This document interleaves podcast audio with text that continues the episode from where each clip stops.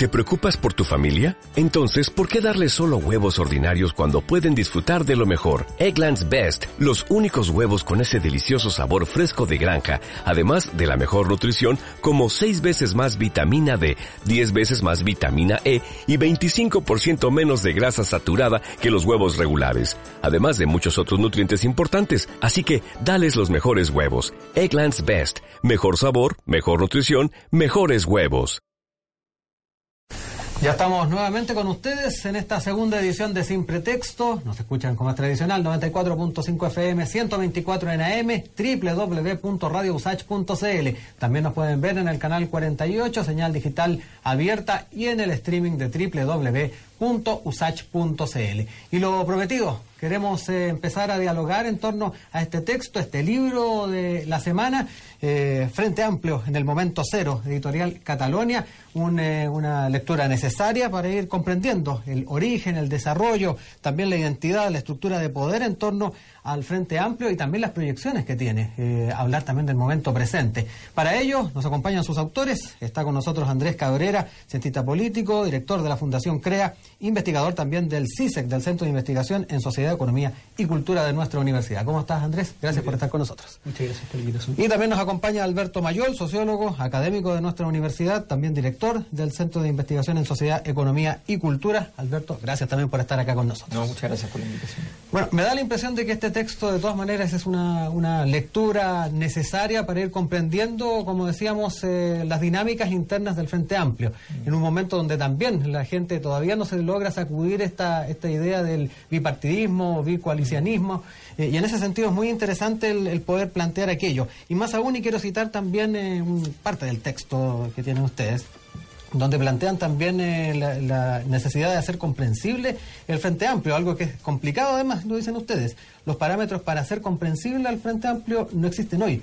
Son incluso incomprensibles para sus integrantes. El otorgamiento de una explicación es un territorio en disputa. Frente a ello, es una tarea ingente, no menor, el poder eh, entregar en este texto los principales lineamientos del Frente Amplio, aun cuando ustedes se dan cuenta de que es complejo poder arribar a aquello. Bueno, evidentemente el, desafío es abrir una puerta. los, académicos estamos acostumbrados a trabajar eh, sobre cosas que más o menos tienen bibliografía, que hay materiales.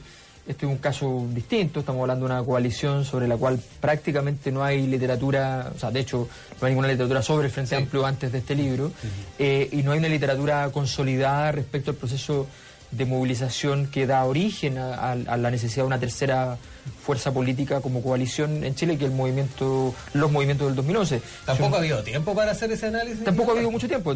por ejemplo, nosotros, eh, el, artículo más citado eh, científico sobre lo que pasó en el 2011 sigue siendo un artículo sigue siendo un artículo de Manuel Antonio Garratón que es un artículo escrito para otra época que, que, no, que no tiene nada que ver con esta época porque básicamente e, efectivamente hay un, hay un retraso de la, de la forma de, otorgar los repertorios. El gran esfuerzo nuestro eh, eh, fue pararnos en ese sentido, en, en, ese instante y empezar a decir inmediatamente, aquí hay una respuesta política, tratemos de ir desentrañando cuáles son sus misterios. Andrés, también tu percepción respecto a este desafío que se han planteado ustedes para, para hacer comprensible el fenómeno del Frente Amplio. Efectivamente, yo creo que este libro es eh, una lectura posible acerca de un fenómeno sociopolítico que no solamente se restringe a nuestro objeto de estudio, que es efectivamente el Frente Amplio, intentando comprender esa especie de devenir orgánico que no solamente se restringe a una temporalidad que va desde el 2016 hasta el 2017, entendiendo que el Frente Amplio es un fenómeno bastante reciente, sino que también intenta complementar esa lectura acerca del objeto de estudio con el sistema político en su conjunto. Y ahí hay un momento de descomposición posición bastante potente dentro del ciclo político que ha estudiado de manera bastante detallada Alberto entre el año 2011 y el año 2017, que es quizás la temporalidad eh, más importante dentro de nuestro estudio, pero que también para explicar cuestiones como el malestar, la crisis de representación, el agotamiento de los partidos políticos tradicionales que tiene que necesariamente extenderse dentro de una temporalidad más amplia y por lo tanto también observamos procesos dentro de la lógica del mundo transicional hasta la actualidad que incorpora varias décadas. A la base de este libro hay una crisis, ¿no? Eh, lo social se toma lo político. ¿Cuáles son los componentes de esta base, de este componente social en lo político, Alberto? Que explica finalmente la crisis. Nosotros, nosotros, lo que sostenemos y lo que venimos trabajando hace tiempo, y lo venimos trabajando desde antes de las movilizaciones, eso es lo interesante porque fue un fenómeno que encontramos en su momento eh, haciendo una, investigación más o menos grande por todo Chile, que es el, fenómeno del malestar social. Eh, el malestar social es bien difícil de probar son esas cosas que no. Es como, es como decir. Eh, una encuesta hacer de usted está molesto. ¿Cómo tú explicas que Bernardo Larraín Mate tiene más poder que Luxich, por ejemplo? Esas cosas difíciles de, parametrizar. Pero bueno, pero es cierto, pero es difícil de parametrizar. Entonces, el, eh, ese, ese esfuerzo eh, nos empieza a obligar a ir mirando distintos tipos de fenómenos y los tamaños de las respuestas políticas dependen de las condiciones de que ocurra algo inusual para el orden establecido. Aquí pasan dos cosas inusuales. Se cierra la concertación en su momento y surge la nueva mayoría como proyecto, que a su vez, en un análisis, nosotros dijimos en su momento lo más probable es que fracase ese esfuerzo, y efectivamente fracasa ese esfuerzo. Y en segundo lugar, surge una tercera coalición, una cosa muy inédita en la historia reciente de Chile, que parecía completamente imposible, todas las aventuras presidenciales que, habían tenido éxito lo habían hecho como aventuras presidenciales, no coalicionales, y por tanto surge una tercera coalición con capacidad efectiva de, acción que de Frente Amplio y nos parece entonces que era un fenómeno suficientemente relevante como respuesta a estos ciclos de malestar. La crisis, la fuente de la crisis es el malestar eh, subyacente. Es el malestar social. Pero son más que rostros. ¿Existe una ideología de ese malestar, una suerte de idea común que unifique esa esa suerte de malestar subyacente, Andrés o, Alberto? A ver, bien simple, el malestar normalmente, normalmente, no siempre, pero normalmente es, no tiene forma. Normalmente la respuesta puede ser ideológica, pero es muy difícil que el malestar logre, a veces ha ocurrido. Les pongo un ejemplo que en los textos sobre el malestar que hemos escrito son ejemplos históricos. hay una crisis de malestar en Jerusalén en el siglo II antes de Cristo, muy larga. De ahí deriva el surgimiento de Cristo. Y sigue esa crisis después. No, no, se revierte esa crisis por completo con el surgimiento del cristianismo. Y entonces aparece Mahoma. Entonces, las respuestas a, las crisis son respuestas súper super complejas porque pueden venir por distintas maneras, de, distintas clases sociales, de distintas formas de configuración, más intelectual, menos intelectual. O sea, hay distintas formas de responder. Eh, en este caso tenemos una, una respuesta institucionalizada eh, que tiene altas probabilidades de no funcionar por una cuestión histórica, no porque diga que no tiene que no tiene destino.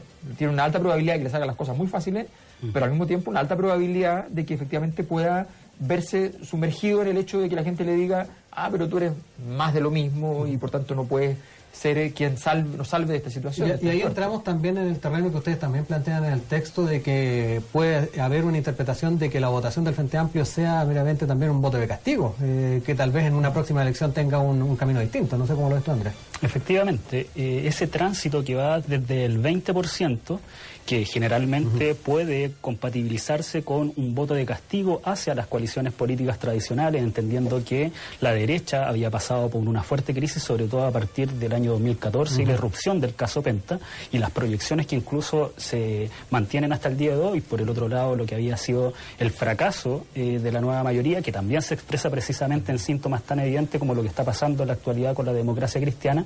Y por el otro, la irrupción de este Frente Amplio, que genera un nivel de adhesión importante dentro de la ciudadanía. Hay que recordar también todo lo que evidenciamos con la generación de un clima electoral por parte de la derecha político-económica en el país que fue bastante fuerte y que pudo haber despotenciado las posibilidades del Frente Amplio, pero llegar de ese 20% a ese 40 o 45%, donde efectivamente el voto va contenido con una perspectiva de gobernabilidad, vale decir, ustedes pueden efectivamente gobernar el país, yo creo que ese trayecto en términos electorales, de caudal electoral, es lo que se va a observar durante estos próximos años, vale decir, el Frente Amplio tiene la capacidad de gobernar, por ejemplo, el caso de Valparaíso va a ser una muestra, y lo está haciendo desde mi punto de vista, una muestra importante para dar cuenta de que en el nivel ejecutivo el Frente Amplio tiene algo que decir eh, para el futuro del país. Ya que estamos hablando de malestar y eh, la conexión que pueda tener con el surgimiento del propio Frente Amplio, quería tomar también un párrafo del libro donde ustedes hablan justamente de la lectura que se hace de este surgimiento del Frente Amplio. Y frente a ello dicen quizás la estrategia del grupo dominante en el Frente Amplio de mantener un rostro más bien amable respecto al orden social, asumiendo trayendo una mirada escasamente conflictiva, pudo ayudar a trivializar ese surgimiento. Y agregan, nadie puede saber si esa fórmula de una armada submarina sin demostración cotidiana de fuerzas fue parte del éxito de la elección de fines de 2017 o si ello fue la explicación de haber estado tan cerca de llegar a segunda vuelta y no haberlo logrado. Me gustaría que pudieran eh, analizar un poco más este, este párrafo porque da la impresión de que se podría trabajar más ahí. Claro, lo que pasa es que, eh, es que ahí viene, bueno, el, el, análisis contrafáctico siempre es muy peligroso en, en, las disciplinas, pero el problema es que también es, un gran aporte pensar en escenarios posibles, porque en este caso nos quedamos con un escenario evidentemente posible. O sea, el Frente Amplio estaba relativamente satisfecho con sacar un 10%. ¿ya? Eh, a mi juicio es un error de análisis, ¿ya? pero saca un 20%, entonces está feliz. Pero resulta que también el análisis se puede hacer diciendo, bueno, pero el, rival sacó 22, o sea, podrías haber pasado a segunda vuelta. Entonces, entonces el, el, resultado es bueno o es malo. O sea, esa, esa, esa, sola pregunta ya es, significativa en, en, sí mismo. Porque uno puede decir, oye, pucha, anduve súper bien, me fue fantástico, qué sé yo. Y, eso que no había entrenado tanto en una carrera. ¿Pero tú crees que se puede haber evidenciado en la campaña un poco más ese conflicto? Yo creo que es bien complejo saber hoy día, porque las sociedades hoy día son, voy a decirlo de modo muy poco académico, pero las sociedades son muy mamonas. No les gusta ver problemas, conflictos, peleas, divergencias, pero al mismo tiempo, si ustedes se fijan, eh, sí hay mucho premio, luego de condenarlas horriblemente, pero hay mucho premio a las peleas. O sea, la derecha sale fortalecida de las peleas entre Osandón y Piñera. no, no, sale derrotada, sale fortalecida de la emergencia de un liderazgo como el de José Antonio Cast. Entonces, sale fortalecido en el mundo con Donald Trump. Sale fortalecido con una serie de locuras literalmente políticas en Europa. Bueno, porque finalmente el conflicto tiene, tiene una ventaja considerable y es que produce sentido. La amistad produce tranquilidad, pero el conflicto produce sentido. Ambas cosas juntas siempre están ahí en, problemas entre las dos. Y eso es algo que una coalición nueva tiene que administrar. Cuando tú quieres impugnar el sentido común de una, de una época, ser muy amable también es un problema, pero también te permite que te abran la puerta y te digan quiero escucharlo porque si no me parece que son una jaula de locos, digamos.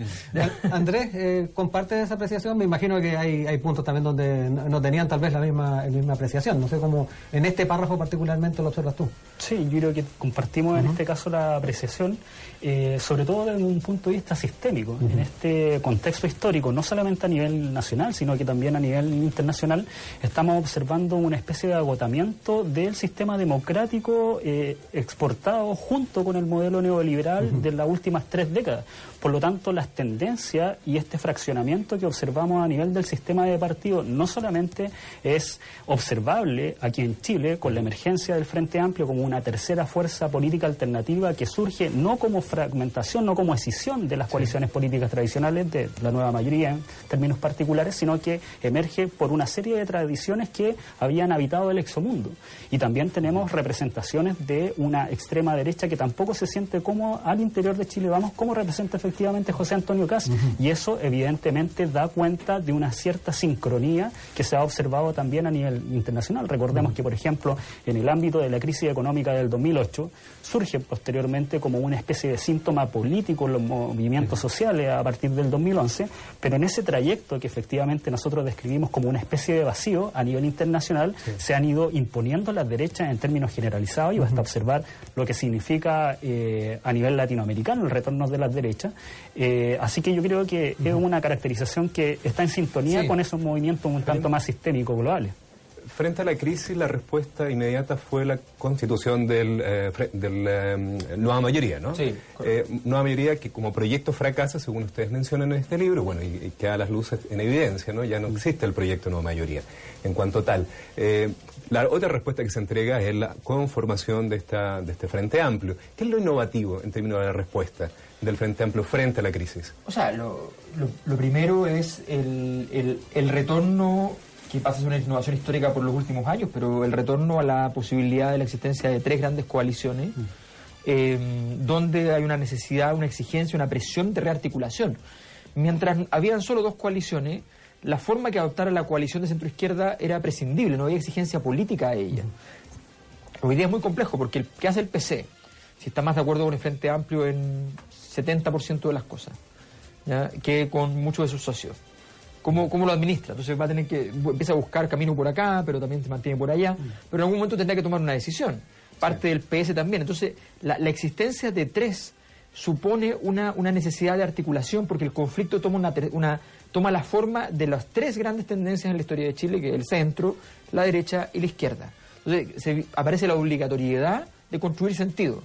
Eh, que es un poco el gran dilema de los partidos que están en los intersticios. O sea, está el, el caso de Bópolis por la, por la derecha, sí. que, que, vive sistemáticamente conflicto porque sus socios no están de acuerdo con ellos. Sí. Y, y a ellos les cuesta entender que ellos han llegado allí en calidad de sumisos de, eso es lo que los otros entienden, que ellos llegan allí buscando un espacio para poder existir, pero con sumisión, no, no, pueden, no pueden hacer otra cosa.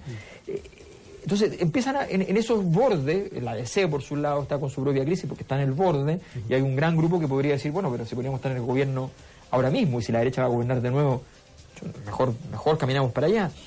Y por el lado de la izquierda lo mismo. Entonces, el, el, ¿dónde hay vida? Hoy día hay vida en el Frente Amplio. El Frente Amplio se sitúa en la izquierda. Sí. En un discurso ideológico claro, unificado. No, no, no, significa que sea unificado, pero evidentemente si uno mira, el, eh, hay un programa de... Mira, las coaliciones tienen ganadores y perdedores internos.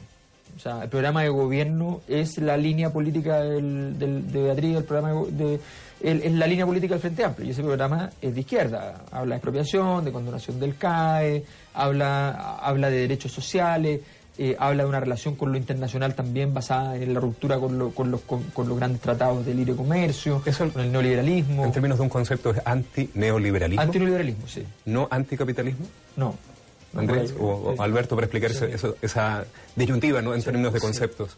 Hay Porque... cierto grupo al interior del Frente Amplio que no tienen problema en declararse anticapitalista, pero eso yo creo que no es una mayoría dentro de la composición orgánica que manifiesta la actualidad del Frente Amplio. Eh, y de todas maneras habría que hacer la salvedad que el modelo neoliberal y el sistema neoliberal es una modalidad del sistema capitalista. Podríamos entender incluso, y esto lo están abordando algunos autores a nivel crítico contemporáneo, como Robert Kurz, en el colapso, por ejemplo, de la modernización, en donde comprende, por ejemplo, el sistema soviético en su conjunto como una especie de oxigenación del sistema capitalista en un momento de crisis por 1929. Por lo tanto, pensar que el Frente Amplio puede llegar a partir de su estructura orgánica en formación a plantear una sociedad postcapitalista es un poco inadmisible en la actualidad, pero evidentemente hay componentes y ese es más bien un horizonte para algunas de las organizaciones del Frente Amplio. Lo que sí hay acuerdo al interior de todas las organizaciones del Frente Amplio que efectivamente estamos ante un, eh, una coalición política antineoliberal y por lo tanto apuesta por una especie de posneoliberalismo que aún está dibujándose en términos proyectivos. Uh -huh. Programáticamente sí. ya hay un buen sustento y también damos cuenta de eso en el libro a partir de la construcción del programa de mucho y el vínculo que también ofrece a nivel territorial y las distintas expresiones que se manifiestan en la actualidad en el Frente Amplio. Estamos dialogando, se los recordamos, con Alberto Mayol, Andrés Cabrera, autores del libro Frente Amplio en el momento cero de Editorial Catalonia, nuestro libro de la semana. Estamos también dando la posibilidad de, a nuestros auditores y televidentes de poder conocer también algunos elementos fundamentales de este texto. Eh, Hablabas, Alberto, hace un instante de similitudes o cercanías que se pueda tener con otros sectores políticos, aludías al Partido Comunista. Eh, ¿Cómo ves el escenario actual del Frente Amplio para arribar o tratar de generar estos acercamientos? Y esto te lo consulto por un elemento que ustedes también plantean acá en el mismo libro, eh, dentro de las, eh, los elementos que identifican al Frente Amplio eh, dan cuenta del purismo político, algo que incluso ha traído algunos problemas en la interna a propósito de las anteriores elecciones. Eh, el marginar algunas candidaturas, el sí. problema que particularmente tuviste tú también en el Distrito 10. Eh, ¿Cómo debería trabajarse un poco más el tema de este purismo, ser menos dogmático? No, yo creo que el punto de fondo es la, es la línea política. Si tú uh -huh. puedes tener una, una, perspectiva en la cual hay ciertas cosas que quedan excluidas. El punto uh -huh. es que eso tiene que estar claro eh, desde antes y no durante la discusión. Uh -huh. No puede aparecer en la discusión. Entonces, eh, por ejemplo, eh, en las negociaciones de formación del Frente Amplio, donde además me tocó participar, eh, aparecieron personas que decían que llevaban el mensaje de que veía con buenos ojos, no sé, Marco Enrique Ominami sí. la posibilidad de ingresar. Y, y, y, efectivamente yo le aclaré inmediatamente a esas personas que no era una posición mía, le dije, es una posición general dentro de, de, esta conversación, de que las personas que han tenido una articulación con del tipo financiamiento ilegal de la política con SQM o equivalente, naturalmente no van a poder entrar a Frente Amplio. O sea, no, no hay manera de que eso pueda pueda acontecer. ¿El PC no está y, invalidado entonces y eso, en esa lógica? Y eso es una, y eso, disculpa, es una, sí. es una articulación. Entonces, esa, esa discusión, esa discusión eh, si tú la, transformas en una, en una norma, en una norma interna, y aclaras a qué te refieres además con financiamiento ilegal y a qué te refieres con ese tipo de antecedentes, eso permite una conversación. Yo no sé si el PC o el, o el PS están invalidados, lo que sí sé es que efectivamente bajo ciertas condiciones es legítimo que el Frente Amplio lo diga. El punto es que tiene que haber una, una norma de conducta previa, un Tribunal Supremo que lo vea, tienen que haber condiciones institucionales para que eso quede, quede validado. Eh, y en cualquier caso, efectivamente, hay una, hay una serie de actores en ese sentido eh, que, que, son complejos. Por ejemplo, si un grupo de militantes del Partido Radical o del PPD, que estuvo metido en financiamiento, eh, un grupo de militantes de base, se quiere ir a Frente Amplio, ¿qué le vamos a decir que no? Entonces, ¿ese es uno de los criterios? ¿Haber estado en la cúpula o haber sido.? O sea, evidentemente haber tomado decisiones al respecto, haber tenido la posibilidad, sabiendo de que existían ciertos antecedentes de no hacer nada. Eh, eh, si es una cuestión de partido, si el partido se viene a hacer. Es distinto a si viene un grupo que dice, mira, yo me quiero salir de acá. E ir Lo que va a ir ocurriendo, lo más probable, es que efectivamente mucha gente quiera irse al Frente Amplio, ya sea con sus orgánicas o, o de modo individual como personas o como grupo a, militar en alguna de las fuerzas del Frente Amplio, naturalmente. Andrés, también conocer tu, apreciación sobre aquello, el, hecho de que tal vez en un futuro se, analice la presencia de militantes de lo que fue la nueva mayoría, eh, si se los va a marcar o no, se va a tener un, un, criterio a la hora de pensar a quién incorporamos a quién no. Sí, yo creo que teóricamente uno podría haber previsto que ante la emergencia de una coalición política alternativa por izquierda, y también ante esta especie de descomposición de las fuerzas políticas tradicionales, en este caso de la centroizquierda transicional, tan potente como la hemos observado, es muy probable que ciertos segmentos descontentos con el proyecto de la concertación y posteriormente de la nueva mayoría tiendan a sentirse identificados con un proyecto que desde mi juicio, eh, tiende a ser la coalición política más expectante de cara al siglo XXI. Hay que entender también que los partidos políticos y las coaliciones políticas en términos generales tienden a eh, generar procesos de agotamiento histórico y eso es lo que se está expresando en la actualidad. Por lo tanto, hay un escenario que es bastante fluido, que todavía no cristaliza adecuadamente, a pesar de que ya estamos observando ciertas tendencias que se comienzan a, consolidar en el tiempo. Por ejemplo, este nuevo eh, reparto del sistema de partido en un sistema de tres tercios, pero ojo ahí, hay que tener una consideración eh, en perspectiva respecto a lo que sucedía en el siglo XX. En el siglo XX, las tres fuerzas políticas, los tres proyectos políticos globales, como denominaba Góngora en un momento determinado, tenían los tres una capacidad electoral similar y un despliegue de fuerza similar. En la actualidad, al parecer, el agotamiento de la nueva mayoría eh, da cuenta de un agotamiento que también vive la socialdemocracia a nivel internacional y la pugna, por lo tanto, queda sin mediación y por lo tanto la izquierda y la derecha, de nuevo cuño, podríamos denominar, entran en una conflictividad mayor y yo creo que eso quedó de hecho expresado en las primarias presidenciales donde tuvimos representantes de la derecha del Frente Amplio, más no de eh, la coalición gobernante. Probablemente para un investigador eh, lo más desafiante de estos procesos sea eso, no, no, lo, no estudiar lo consolidado, sino que las etapas transicionales, ¿no? Usted le han llamado a esta etapa como un intersticio, en donde surge el caos o la confusión, mm. eh, cuando no lo viejo, el viejo orden no está del todo fenecido y el nuevo orden aún no emerge en plenitud. Esa transición, ese, ese momento eh, intersticio, eh, ha de ser resuelto más eh, a partir de lo conversado, de lo sucedido en el, Distrito 10, las tensiones que se han surgido a partir de la incorporación o no de integrantes del Frente Amplio a las comisiones convocadas por, el presidente Piñera, tensiones eventuales entre la mesa nacional del Frente Amplio y eh, la bancada de la coalición, en fin, quién, toma la hegemonía. Todo ello nos entrega muchas luces respecto de la confusión, o no aclara en tanto la confusión de este momento de intersección o, de, o, transicional, Alberto.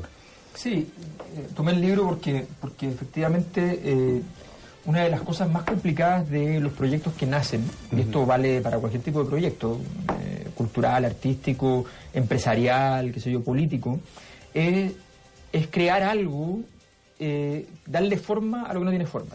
Entonces nosotros terminamos el libro, de hecho, citando a Jorge Luis Borges en Las Ruinas Circulares, que imagina un hombre que se imagina, que piensa a su vez el mayor desafío posible, que es la creación. Y esa creación nace del sueño, que es al mismo tiempo la esperanza, el deseo y, el dormir.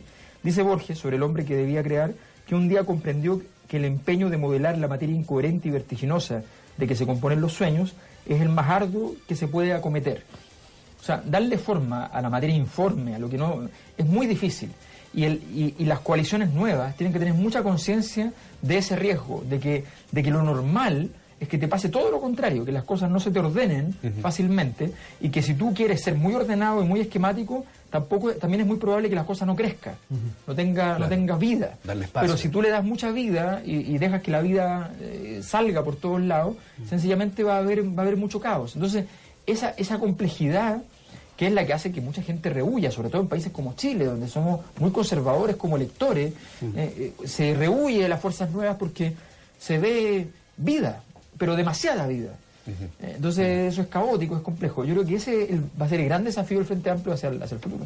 Ahora, hay una motivación, hay entregarle ciertas luces a esa confusión. Digamos, hay una población ávida a partir de esta crisis, este malestar subyacente, que requiere de esas nociones de eh, preclaridad, ¿no? El Frente Amplio tendría que ofrecer esas nociones de preclaridad, pero precisamente apelando a esta confusión del momento transicional, eh, debiese, eh, pienso yo, a partir de la lectura que establecí del, texto, ¿no?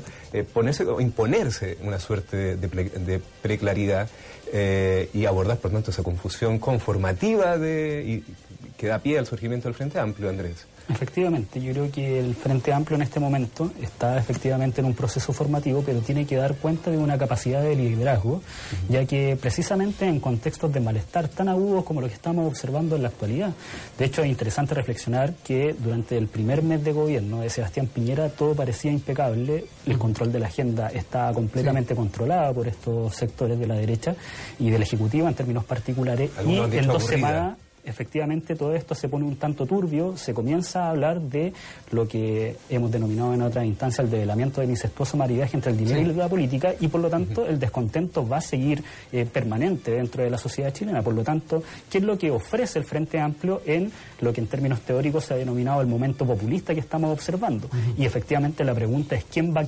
capitalizar este momento populista de tanto descontento que se vive a nivel no solamente nacional sino internacional.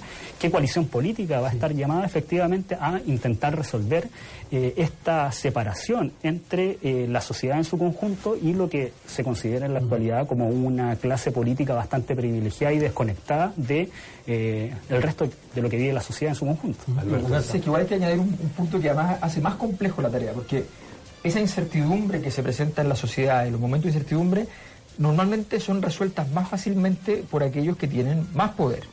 Porque el poder puede hacer cosas. Entonces tú puedes llegar, por ejemplo, si eres gobierno, ¿ya? tú como tienes, el Frente Amplio tiene un gobierno local, de, todos los tipos de gobierno que hay, gobiernos regionales, gobierno nacional y gobiernos locales. Los gobiernos locales es más de 300, tiene uno. Entonces, ¿qué es lo que puede presentar? Es muy difícil cuando tú tienes tan poquitito para hacer, porque ¿qué es lo que resuelve la incertidumbre? Por ejemplo, vamos a hacer una gran reforma educativa. Entonces tú inauguras el primer colegio. Y ahí está. Se resuelve maravillosamente porque está físicamente la nueva forma de hacer educación. Entonces, eso la política lo hace formidablemente, pero lo hace cuando tiene control, dinero, gestión, tiene el dinero para poder hacerlo. El Frente Amplio como fuerza nueva, como una fuerza que está más fuerte en el Congreso, por ejemplo, tiene poco para poder trabajar en ese sentido. Entonces, darle materialidad va a ser un gran desafío para el Frente Amplio en este proceso. Andrés, Alberto, eh, me gustaría también saber eh, cuál es la percepción que han tenido ustedes de la recepción en la interna del Frente Amplio respecto a este texto, eh, el mirarse a sí mismo.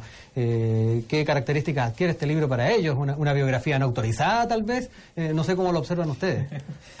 Sí, mira, a mí la verdad es que me, ha llamado un poco la atención, debo decir, porque, porque en general el Frente Amplio nacemos primero de una cierta mirada crítica y, obviamente necesariamente también autocrítica eh, como ejercicio permanente. Y en ese sentido, una, una, revisión académica sobre, sobre la propia creación, eh, sin chimuchina, sin ningún elemento, digamos, que, que tenga, que, que, transforme superficial el contenido de, la obra, me parece que es algo que le da valor. Eh, fíjate que con toda la crítica que tengo a la consultación, eh, nunca vi una crítica a quienes publicaron libros respecto a su proceso histórico de configuración, al conflicto que generó la caída de Elwin, o sea, la, subida de Elwin y la caída de Valdés, a los procesos de negociación, eh, respetan mucho a los investigadores que hicieron ese tipo y académicos que hicieron ese tipo de libros.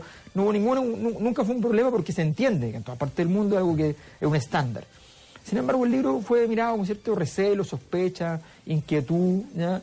Eh, y, me parece que eso tiene que, bueno, tendrá que terminar con, también con el proceso de, maduración de la coalición, me imagino. Andrés. Efectivamente, yo creo que se ha dado cuenta, este no es un libro uh, similar a lo que podría haber sido el libro rojo de Ho Chi Minh para su movimiento político. Sí. ¿no? Esto es simplemente una lectura efectivamente propuesta desde el ámbito académico. Evidentemente, eh, Alberto tuvo un rol importante en términos de figuras políticas, desempeñándose en el Frente Amplio, pero eh, desde mi punto de vista su rol tiene una ponderación similar a lo que efectivamente tuvo en cuanto a actor político dentro de la constitución del Frente Amplio, al igual que tuvo, por ejemplo, Beatriz Sánchez, Jorge Chap, eh, Giorgio Jackson y Gabriel Boric como los liderazgos más destacados. Uh -huh. eh, por lo tanto, ese foco de críticas, desde mi punto de vista, se podría superar efectivamente leyendo sí. el libro y dando cuenta efectivamente de que es una lectura simplemente posible y compatible o también contradictoria con otras versiones que pueden haber del Frente Amplio. Algo de prejuicio, entonces, de alguna manera. Sí, bueno, hay que leer, invitamos siempre a leer, yo creo Sí, que eso resuelve sí, todos los problemas. Exacto. Alberto Mayola, Andrés Cabrera, queremos agradecer que nos hayan acompañado en esta edición de Simple Texto, haber analizado un poco este texto y entregar entonces estas directrices de lo que ha sido el origen, el presente y el futuro del Frente Amplio. Muchas gracias a ambos. Muchas gracias a ustedes. Gracias.